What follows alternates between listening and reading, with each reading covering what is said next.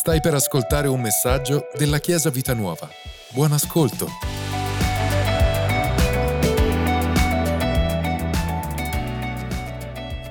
Allora, questa domenica, come ho detto, è una domenica speciale perché abbiamo degli ospiti.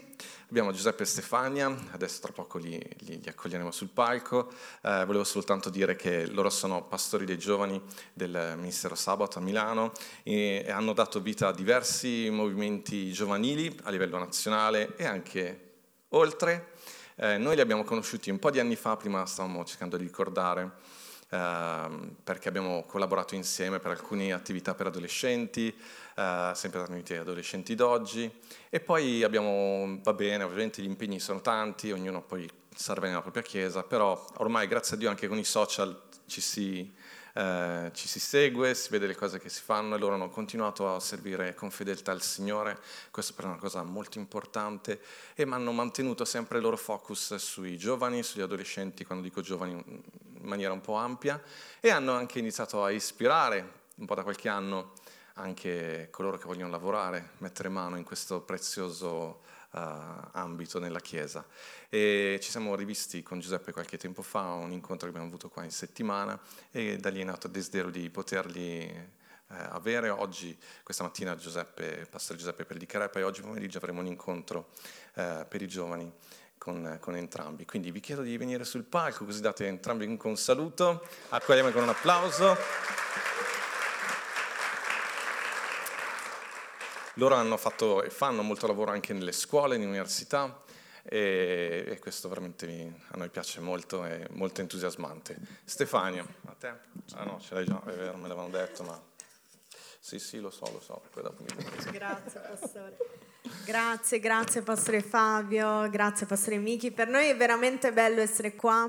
Pastore Fabio ha usato la parola ispirazione, ma loro, non so se lo sapete, ma siete voi che ci avete ispirato per tanti anni eh, con il lavoro che avete fatto anche con i ragazzi, con gli adolescenti. E noi ci siamo conosciuti, sì, lì ormai veramente tanti anni fa, meglio non dirlo perché così rimaniamo. Cioè, infatti, quando voi dicevate, eh, ti ricordi, lui era piccolo, lui. È...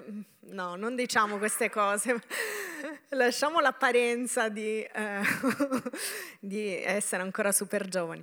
Comunque, a parte gli scherzi, davvero eh, ci avete ispirato tanto, grazie per il lavoro che avete fatto e che continuate a fare. Eh, ed è bello e emozionante per noi essere qui oggi e, ehm, prima, mentre lo davamo, sentivo proprio lo Spirito Santo che diceva che nella Bibbia dice che Dio dimora nelle lodi del suo popolo e noi siamo verso fine anno. Io credo che quando arriviamo a fine anno tiriamo un po' le somme dell'anno, no? Come è andata, come non è andata. E noi esseri umani abbiamo un vizio, ok? Poi eh, a livello culturale, alcune culture ce l'hanno di più, altre di meno, gli italiani ce abbiamo tanto, che siamo un po' pessimisti, un po' quando arriviamo a fine anno iniziamo a pensare tutto quello che non è andato. E in realtà eh, lo Spirito Santo mi diceva questo, al di là proprio del momento, della situazione, anche dell'anno che abbiamo attraversato, lui dimora nelle lodi del suo popolo. Quindi continuare ad adorarlo, a lodarlo e a ringraziarlo. Le, il ringraziamento apre i cieli. E io ho imparato una cosa sulle mie spalle in modo positivo ma anche a volte in modo negativo, che quando noi in realtà ringraziamo, noi confondiamo l'inferno, noi confondiamo il male, perché il diavolo non comprende come una persona può attraversare un momento difficile e ringraziare Dio, attraversare un momento difficile e continuare a lodare Dio, attraversare un momento difficile e continuare a rimanere fermo nella fede. E questo è qualcosa che confonde il diavolo così tanto che la Bibbia dice che poi lui fuggirà da noi. Quindi voglio proprio incoraggiarvi in questo quasi fine anno, anzi settimana prossima anche gli americani festeggiano la settimana di ringraziamento, no? Noi prendiamo le cose Halloween, le cose brutte degli americani, prendiamo le cose belle, no? Il ringraziamento è una festa secondo me bellissima e proprio volevo incoraggiarci a ringraziare, a continuare a lodare Dio quando le cose vanno bene, ma anche quando le cose vanno male, per lasciare proprio l'inferno confuso. Amen. Io sono felice di essere qui e di vedervi in questo posto bellissimo dove si vede la natura. Sapete che noi quando veniamo da Milano, quando vediamo la natura, diciamo natura, wow, che bello. Quindi noi vi benediciamo, benediciamo questa nuova stagione in questo posto meraviglioso e pastori, noi preghiamo che possiate respirare un po' in questo posto che però diventi anche piccolo, ok? Amen. Lo so che quello che sto dicendo non va bene, però dai. grazie, grazie. Eccoci qua. Pastore Fabio, non lo sapevo che era il tuo compleanno, perdonami. Buon compleanno, veramente. È, è, è, più che un onore allora essere qui su questo palco e, e parlare alla vostra chiesa durante il giorno del tuo compleanno. Eh, noi davvero siamo onorati, è, un grande onore. Io non sono una persona retorica, non riesco ad esserlo. Eh, di solito sono sempre estremamente diretto eh, e io sono davvero emozionato di essere qui perché eh, la maggior parte di voi forse non lo sa, ma quello che i vostri pastori hanno seminato nella nostra vita è qualcosa di straordinario, è qualcosa di grandioso quello che noi stiamo facendo, l'amore, la pazienza, la perseveranza, l'unzione, io credo che sia scesa tanto dalla loro vita.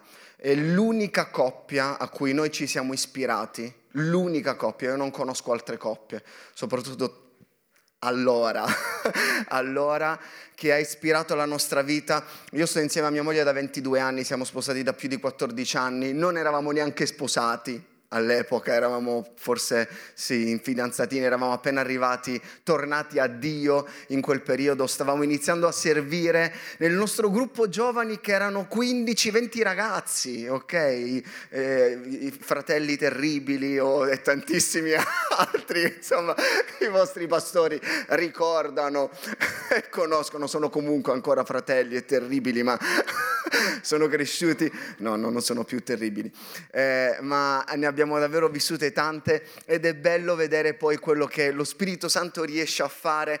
Io posso dire io parlo tanto di questo, sia nelle scuole sia ai miei ragazzi, di semi di grandezza e i vostri pastori sono stati capaci di piantare questi semi di grandezza che poi sono cresciuti con tutto quello che abbiamo fatto. E io lo credo veramente, non è per dire grazie e non avrei mai immaginato se 14 anni fa, 15 anni fa, non avrei mai pensato di predicare nella chiesa del pastore Fabio Notarnicola, cioè mai, mai, non era neanche nella mia testa il diventare pastore, io diventare pastore, cioè una roba incredibile.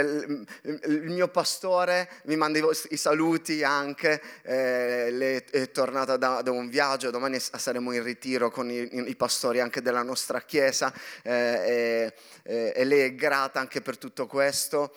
Davvero, grazie, grazie di cuore per quello che avete fatto nella nostra vita. Fate un applauso pure ai vostri pastori.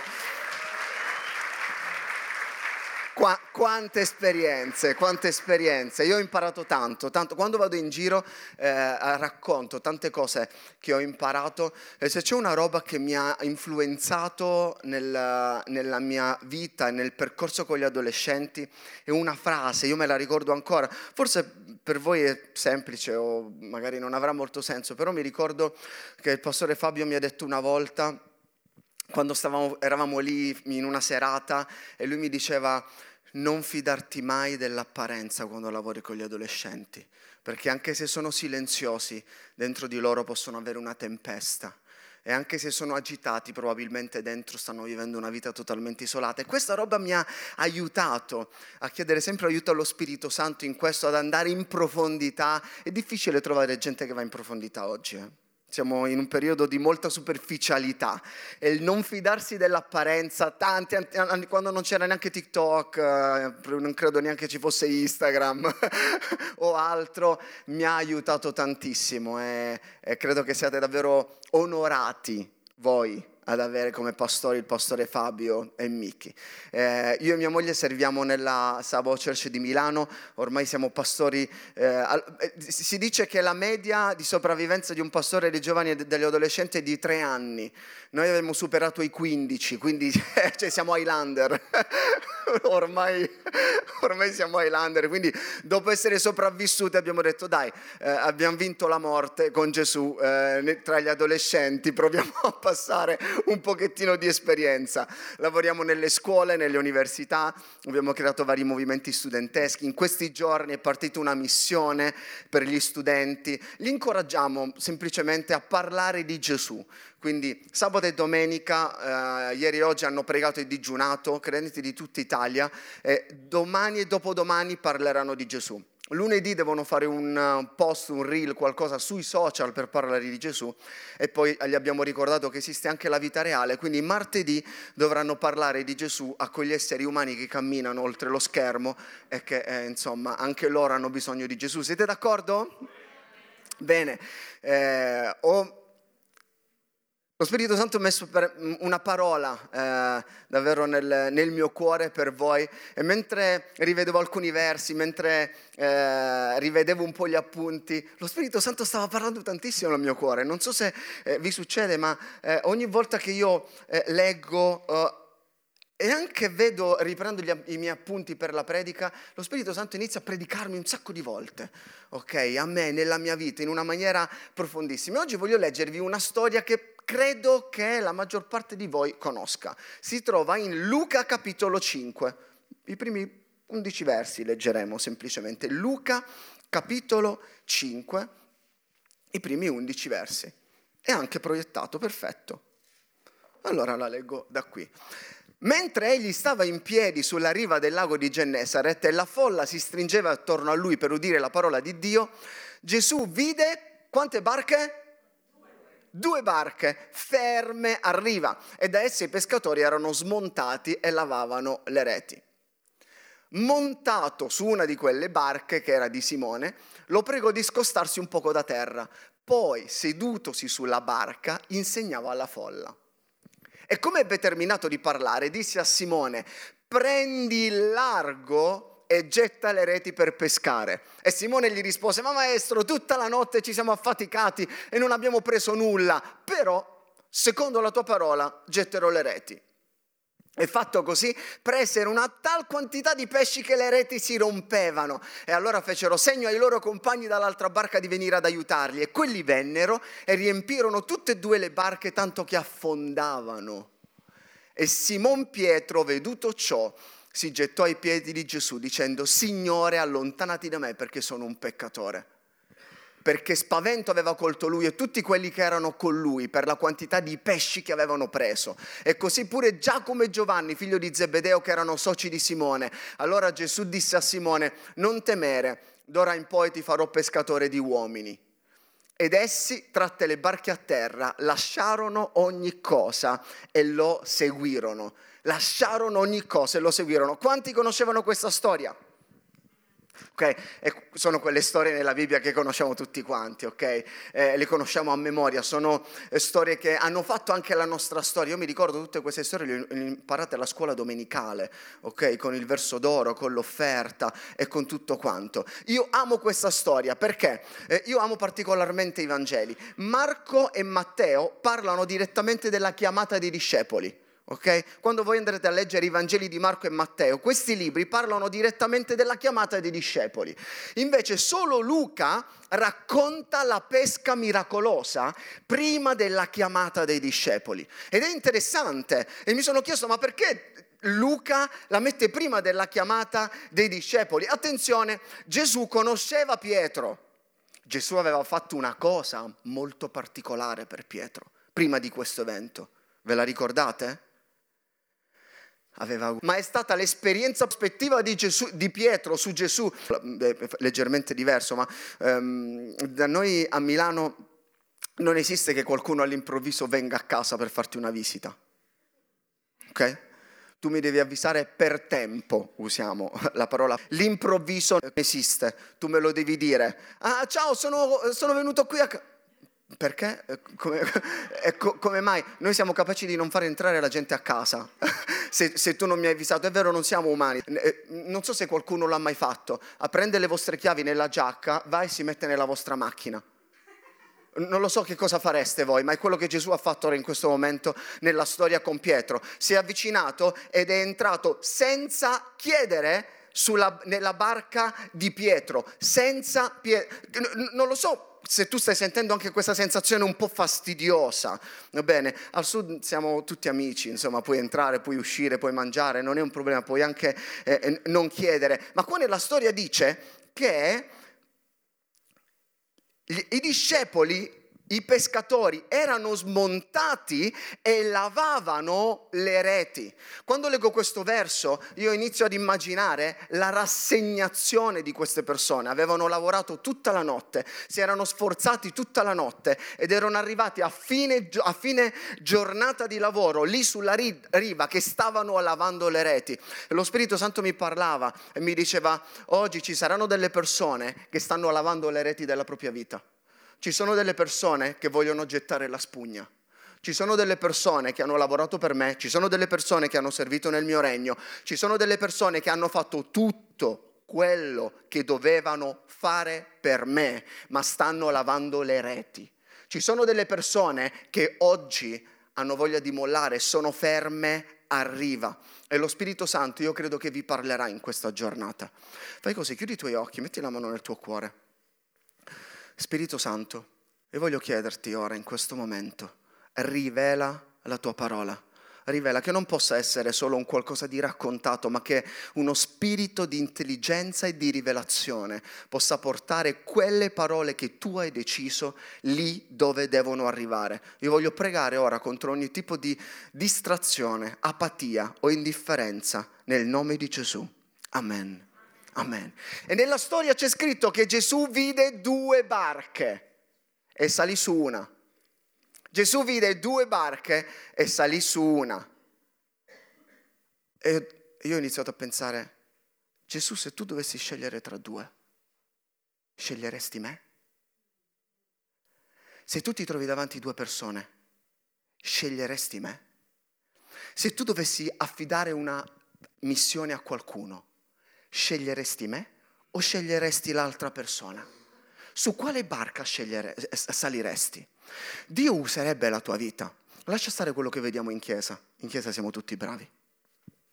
Ho vissuto per tanti anni una doppia vita in chiesa e poi fuori facevo tutt'altro ma Dio conoscendo la mia barca, ah ma io non ho tanti talenti, io non so fare determinate cose, io non penso che Dio sceglierebbe, sceglierebbe me perché io non, non, non ho nulla nella mia barca, ma Gesù ha visto due barche vuote, Gesù non ha visto due barche piene di talenti. Gesù non ha cercato due barche piene di pesci. Gesù era lì e si è seduto su una barca vuota. E tante volte lo Spirito Santo mi ha detto guarda che io non sto cercando i tuoi pesci. Guarda che io non sto cercando i tuoi talenti, io sto cercando soltanto una barca che è in posizione per andare oltre quello che io gli sto dicendo. Io non voglio parlarti della pesca miracolosa questa mattina, io ti voglio parlare di come vivere una vita miracolosa questa mattina, perché siamo in una fase storica, epocale, in cui noi non possiamo vivere una vita un po' e un po' come cristiani. O viviamo una vita miracolosa, o viviamo una vita sovrannaturale, o gli altri vedono in noi che c'è una differenza sostanziale. Attenzione, la differenza non è andare in chiesa. Andare in chiesa è fondamentale, è importante. Io sono uno che crede nella chiesa locale tantissimo, ma io ti sto parlando di un altro tipo di esperienza. Pietro non avrebbe mai immaginato che dopo aver fatto salire Gesù sulla sua barca avrebbe visto ciechi vedere, zoppi camminare, morti risuscitare, che sarebbe rimasto con lui tre anni e che sarebbe diventato quello che poi è diventato nella Bibbia.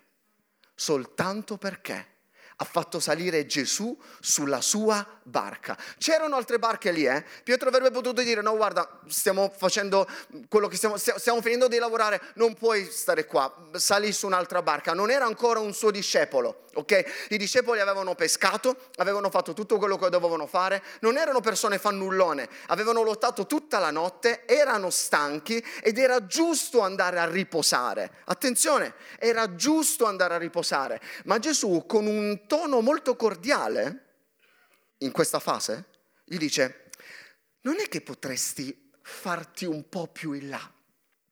Non è che potresti spostarti un pochettino? E fino a quando Gesù ci dice, non è che puoi spostarti un pochettino, tutto va bene. Fino a quando Gesù ci chiede il minimo sindacale, va tutto bene nella nostra vita cristiana. Il problema è quando Gesù ci chiede il di più. Ah no, pastore, non chiedermi questo ok? No, va bene, guarda, va bene, posso venire la domenica in chiesa, posso aiutarti, posso venire qualche minuto prima, ma non chiedermi di fare altre attività mm, in settimana. No, pastore, se dobbiamo fare quell'attività, questo o quell'altro per Natale, preparare, guarda, eh, non riesco, sono molto impegnato, io vivo una vita molto impegnata, perché molte volte noi vogliamo dare a Dio il minimo sindacale. E qua Pietro non dice niente. Quando gli dice spostati un pochettino, Pietro ok, lascia le reti, io ho detto vabbè ragazzi, dai, ascoltiamo la predica. Siamo lì, lui sta predicando alla gente, ascoltiamo la predica. Ma poi continua la storia e dice come ebbe terminato di parlare. Io non lo so quanto Gesù predicava. Oggi abbiamo il timer, ok? Io non lo so quanto Gesù, non penso che Gesù si faceva problemi. Forse predicava un'ora, due ore, tre ore. Io non ho idea di quanto tempo eh, ha dovuto aspettare.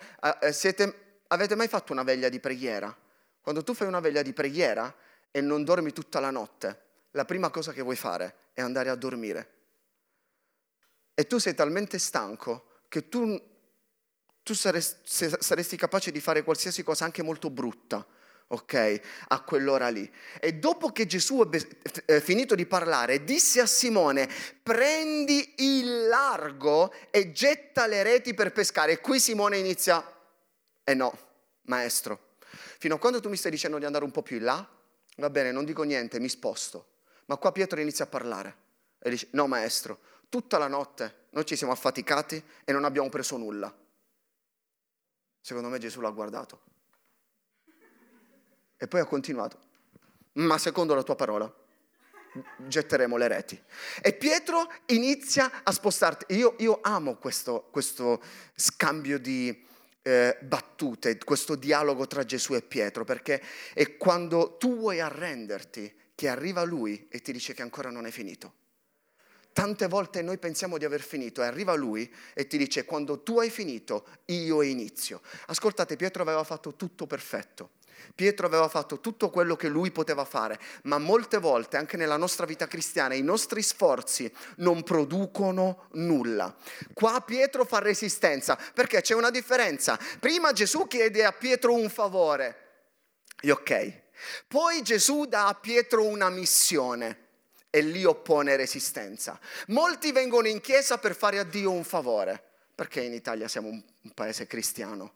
Poi quando Dio ci dà una missione dice guarda che tu devi influenzare nel tuo posto di lavoro, guarda che ho bisogno che tu sia un missionario nella tua università, nella tua scuola, nell'ufficio, dove tu stai, tu devi parlare di Gesù. Ah, questo, ah no, faccio un passo indietro, no, io non posso fare. Ma la chiamata che Gesù ci sta facendo è questo. E molti stanno, molti stanno, pensando che hanno una missione soltanto perché fanno un servizio in chiesa. Perdonatemi, ma non è questo il nostro servizio. Il nostro servizio è là fuori.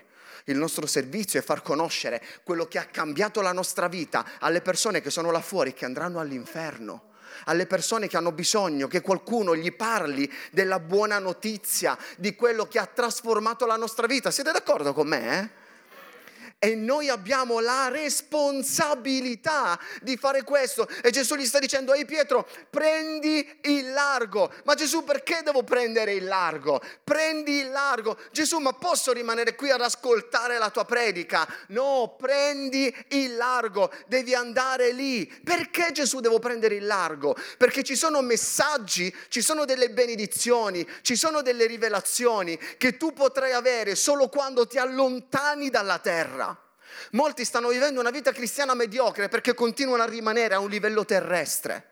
Ma Gesù gli sta dicendo, prendi il largo, allontanati, ubbidisci, fa quello che io ti sto dicendo, perché le vere rivelazioni sono quando tu ti allontani con me. Le vere rivelazioni sono quando tu ti eh, avvicini in intimità al cielo con me. Devi allontanarti da quelli che hanno una mentalità terrestre, perché altrimenti ti influenzeranno e tu non potrai vivere una mentalità celeste. È una questione di mentalità, è una questione di capire quello che Dio vuole farci vivere. Allontanati da questa mentalità. Ma noi siamo a volte abituati a rimanere sulla terra. Ci piace ascoltare.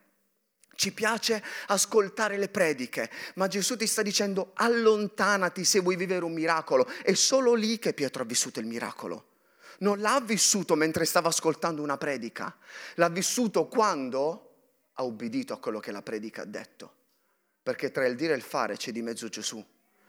E quello che lui desidera per noi è ubbidienza.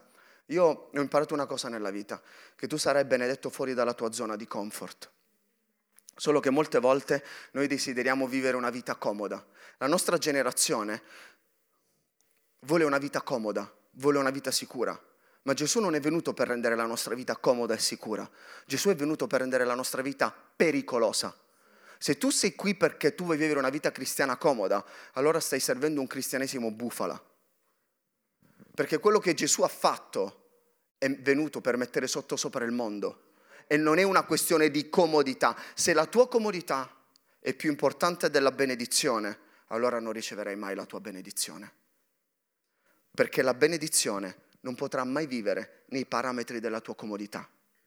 Gesù è venuto per rompere tutte le regole e imporre le sue, quelle del regno. Ah, ma quindi non va bene stare comodi? Assolutamente non ho detto questo. Va benissimo stare comodi, ma quando tu cerchi la tua comodità, tu perdi la tua missione. Quando tu cercherai la sua missione, lui si occuperà della tua comodità. Cerca prima il regno di Dio e tutte le altre cose lui te le darà in più. Solo che noi cerchiamo prima il nostro regno e poi tu me le devi dare lo stesso perché comunque tu sei Dio. E no, eh, non funziona così. Oggi il termine ubbidienza è un po' complicato, molto complicato non solo nella nostra generazione, perché noi vogliamo ubbidire a Dio per capire i suoi metodi. A Dio, no, non ti sto capendo, ma nella Bibbia non c'è mai scritto di capire. Ubbidire fa solo rima con capire, fine. Stop. Ok? Nella Bibbia c'è scritto soltanto di avere fede. Gesù gli ha detto, ehi, prendi il largo e inizia a pescare guarda Gesù, perdonami, io sono un esperto, io sono un, un, un pescatore. Quante volte non permettiamo a Dio di fare Dio nella nostra vita? Okay. Guarda, eh, Dio, tu sei lì nel cielo, io sono qui. Eh, eh, Dio, guarda, sono io che vivo con mia moglie, eh, non tu.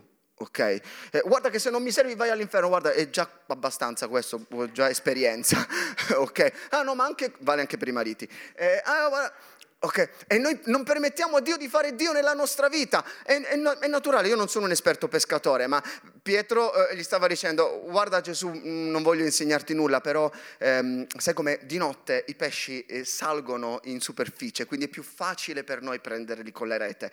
Se noi andiamo a pescare di giorno, non ti, non ti voglio offendere, ok, non, non, voglio assolutamente offenderti, però già, sai, già hai creato un problema nella mia vita, hai già guarito mia suocera, però ti voglio semplicemente dire... Eh, eh, eh, oh, di giorno i pesci scendono giù in basso e la rete non serve assolutamente a nulla, quindi io non posso fare questo. Io ho imparato una cosa nella mia vita.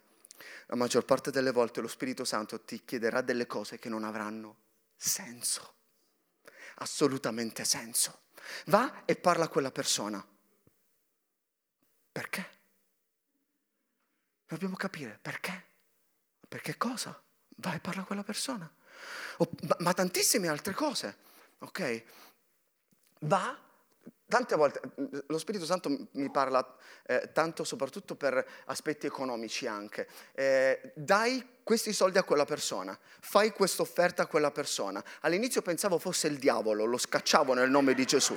Ok, vade retro. Volevo andare da un esorcista, anche se non credo nell'esorcista, perché noi non crediamo nell'esorcismo. Ho detto, ho bisogno di liberazione, ti prego. Cioè, no, non capisco, c'è uno spirito di povertà che mi perseguita. non riesco ad avere dei soldi che, che, gli, devo, che gli, deve passare. E, e lì ho visto benedizioni su benedizioni. C'è stata una volta in cui abbiamo lanciato una missione per studenti e dovevamo pagare ehm, qualche migliaio di euro per pagare del materiale che noi abbiamo regalato a centinaia di studenti di tutta la nazione. Eh, e praticamente eh, avevamo messo, mi ricordo, in vendita la nostra macchina, stavamo eravamo disperati, ve lo dico sinceramente. Fuori abbiamo fede, Dio ci aiuterà. In casa ti prego, aiutaci. Ho detto vabbè, andremo con i mezzi. Mi ricordo una volta che arriva una signora e ci rega in chiesa, in chiesa e ci dice guarda lo Spirito Santo mi ha parlato, vi voglio regalare una macchina. Alleluia. Anch'io credo ti abbia parlato lo Spirito Santo veramente lo Spirito Santo ti abbia... Le chiavi? Ok? Bellissima, era la Fiat eh, gialla. Prendo le chiavi e noi siamo entrati in chiesa con mia moglie, eh, eravamo contenti e io e mia moglie dicevamo quanto varrà questa macchina? 9.000, 10.000 euro? Sì, forse riusciamo a pagare tutta la missione, già ci stavamo facendo tutti i calori. Dio, tu sei fedele. E io mi ricordo che lo Spirito, io stavo pregando e mia moglie mi vede turbato. Ci guardiamo e ci diciamo, stai sentendo anche tu quello che sento io? Sì, anch'io sento quello che stai sentendo tu. E lo Spirito Santo ci stava dicendo, a fianco a noi c'era un missionario che non aveva una macchina.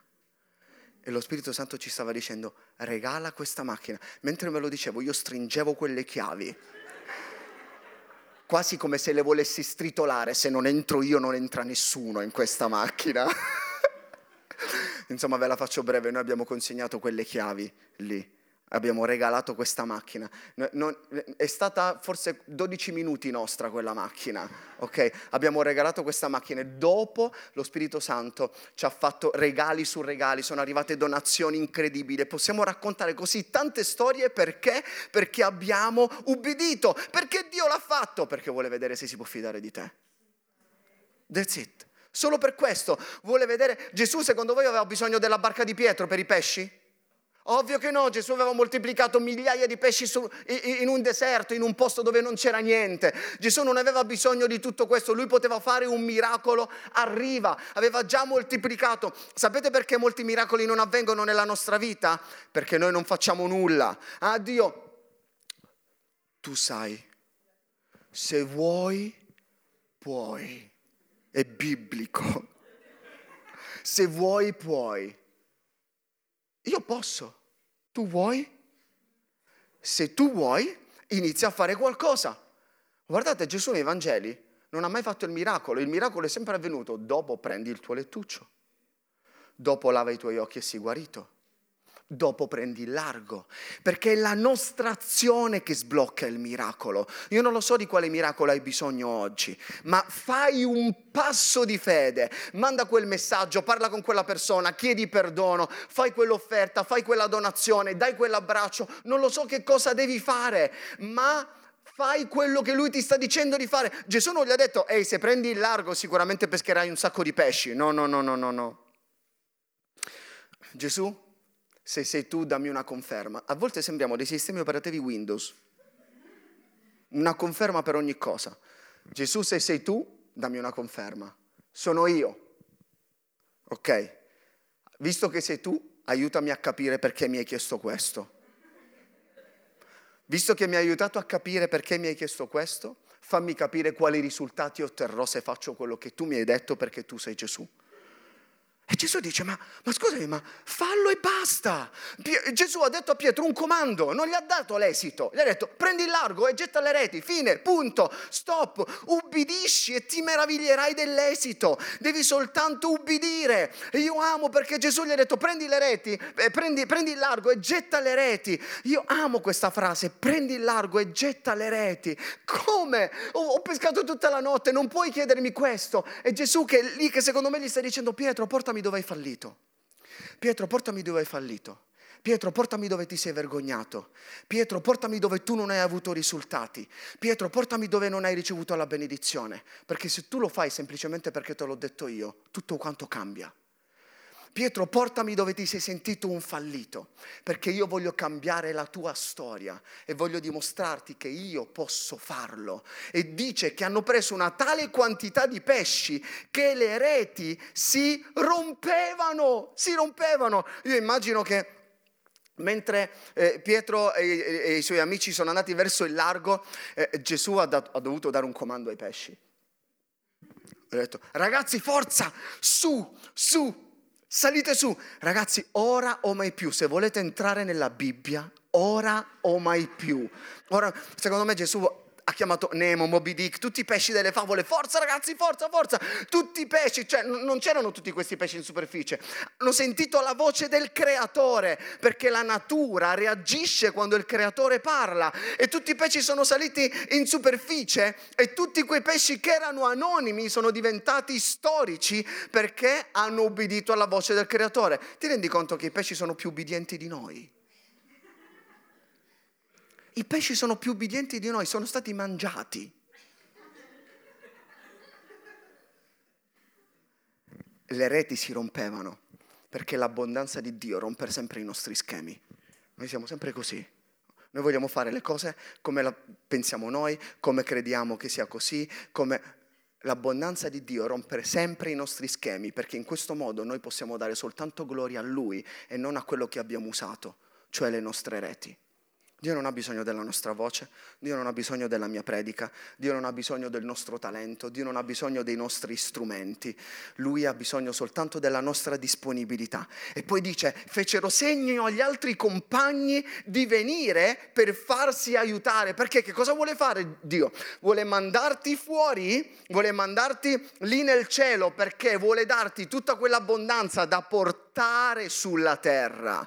Lui sta dicendo, vai dove pochi sono stati, perché io voglio darti tutta questa abbondanza per portarla e condividerla con gli altri. E loro hanno dovuto chiamare altre persone perché quando tu sei benedetto, lui ti dà tutto quello che ti sta dando per benedire altre persone. Soltanto che siamo una generazione egoista.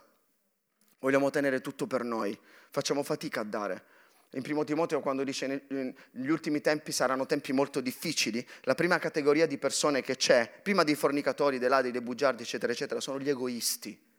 E Dio sta dicendo io voglio benedirti perché tu possa dare agli altri, agli altri. E qua dice, quelli vennero e riempirono tutte e due le barche, tanto che affondavano. Cioè loro hanno ubbidito a Gesù hanno gettato le reti, hanno preso un sacco di pesci, la rete si stava rompendo e stavano affondando. Cosa avremmo pensato noi? È il diavolo, non è Dio. Io ho ubbidito, sono venuto, le reti si sono rotte, stiamo affondando, stiamo morendo. Ho sbagliato a ubbidire la voce di Dio. C'è qualcosa che non sta funzionando qua.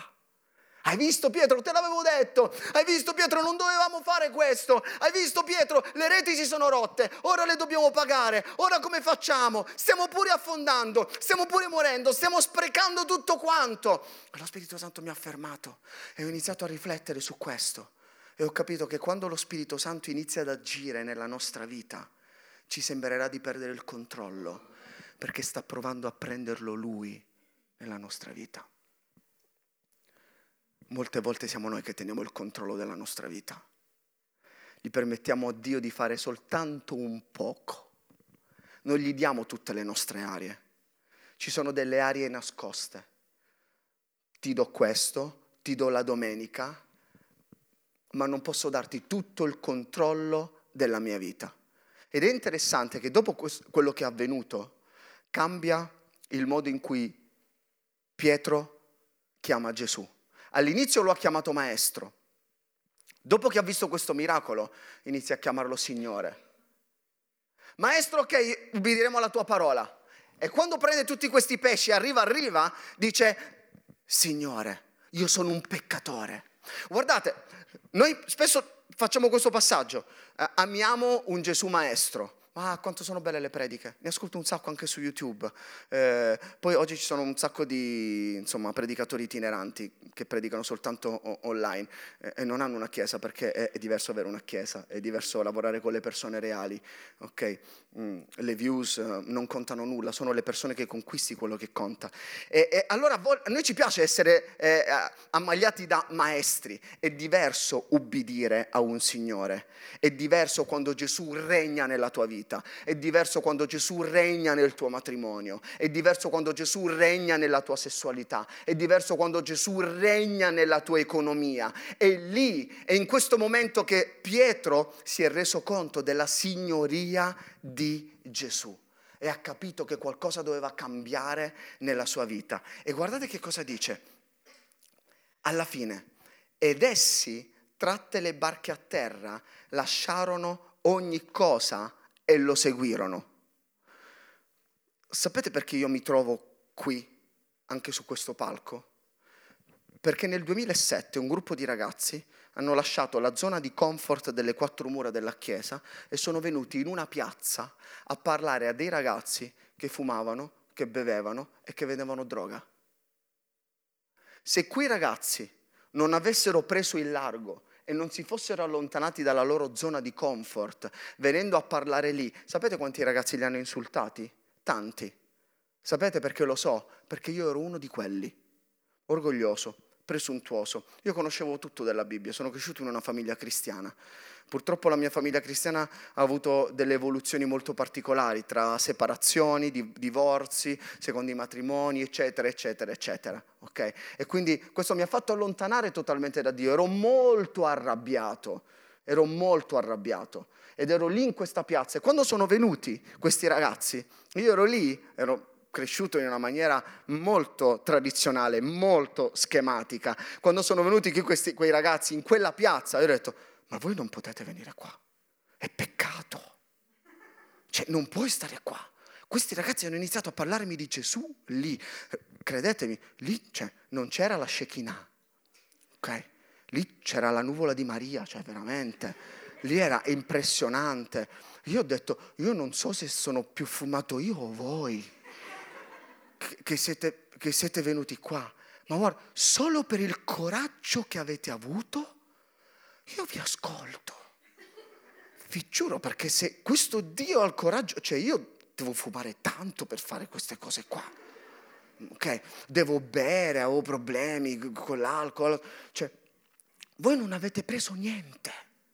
E siete venuti qui, lo abbiamo fatto per, per amore.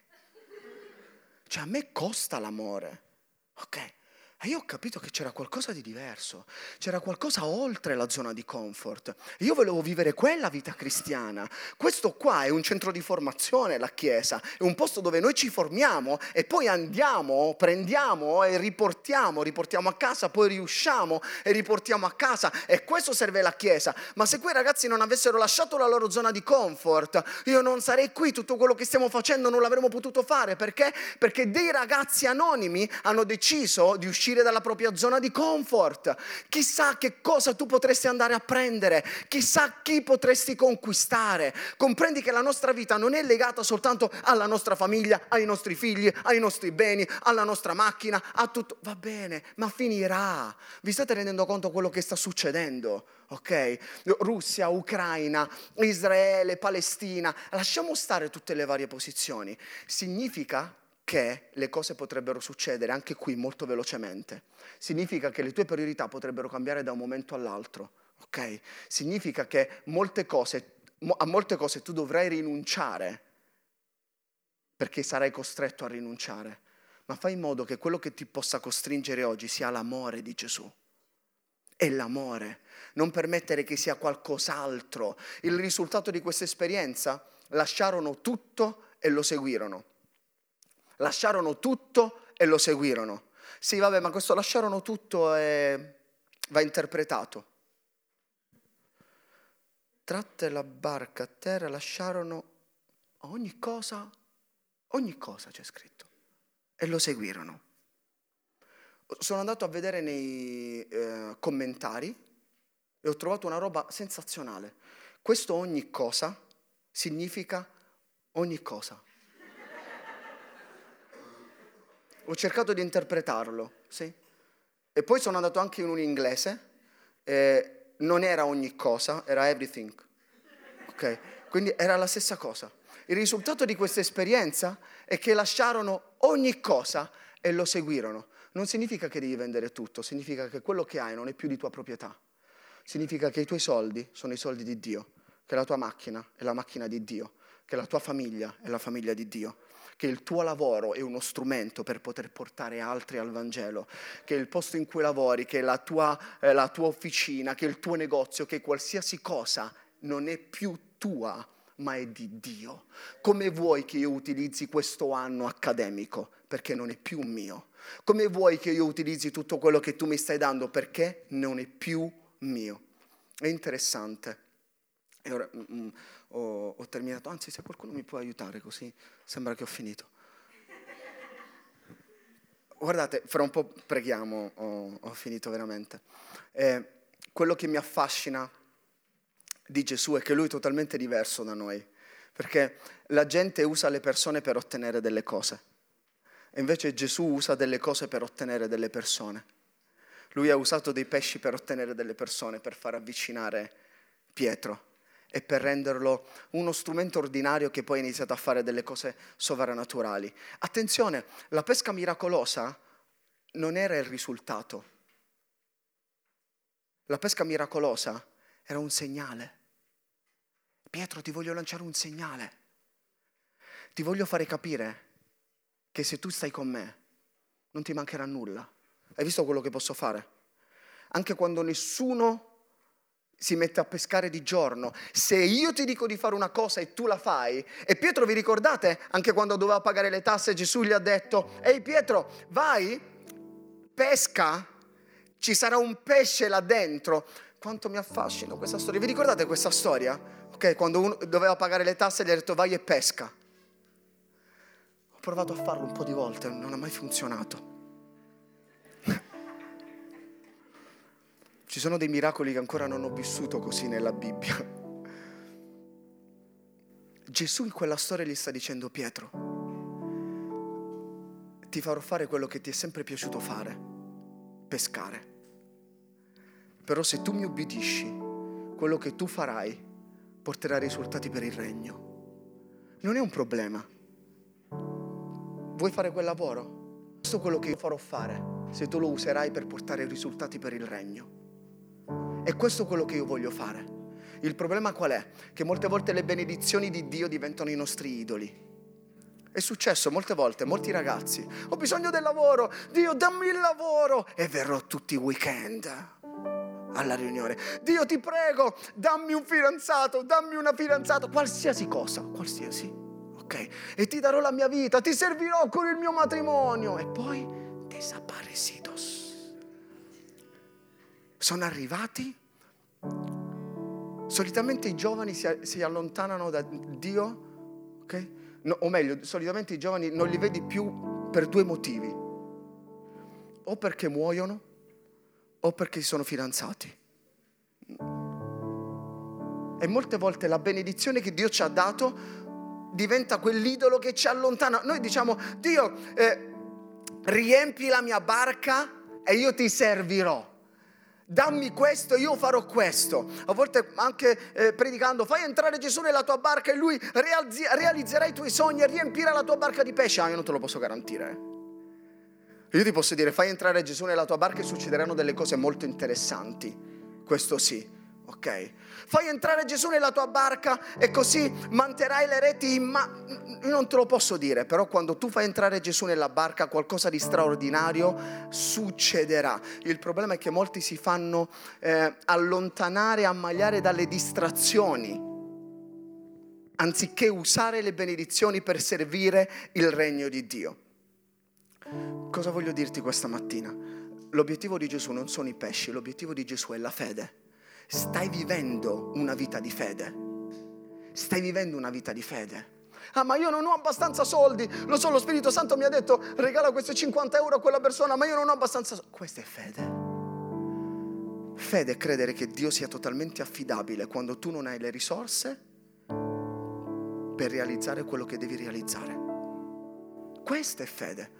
Altrimenti perdonami, che cristianesimo stai vivendo? Sai quando perdi la passione? Quando smetti di vivere nel sovrannaturale?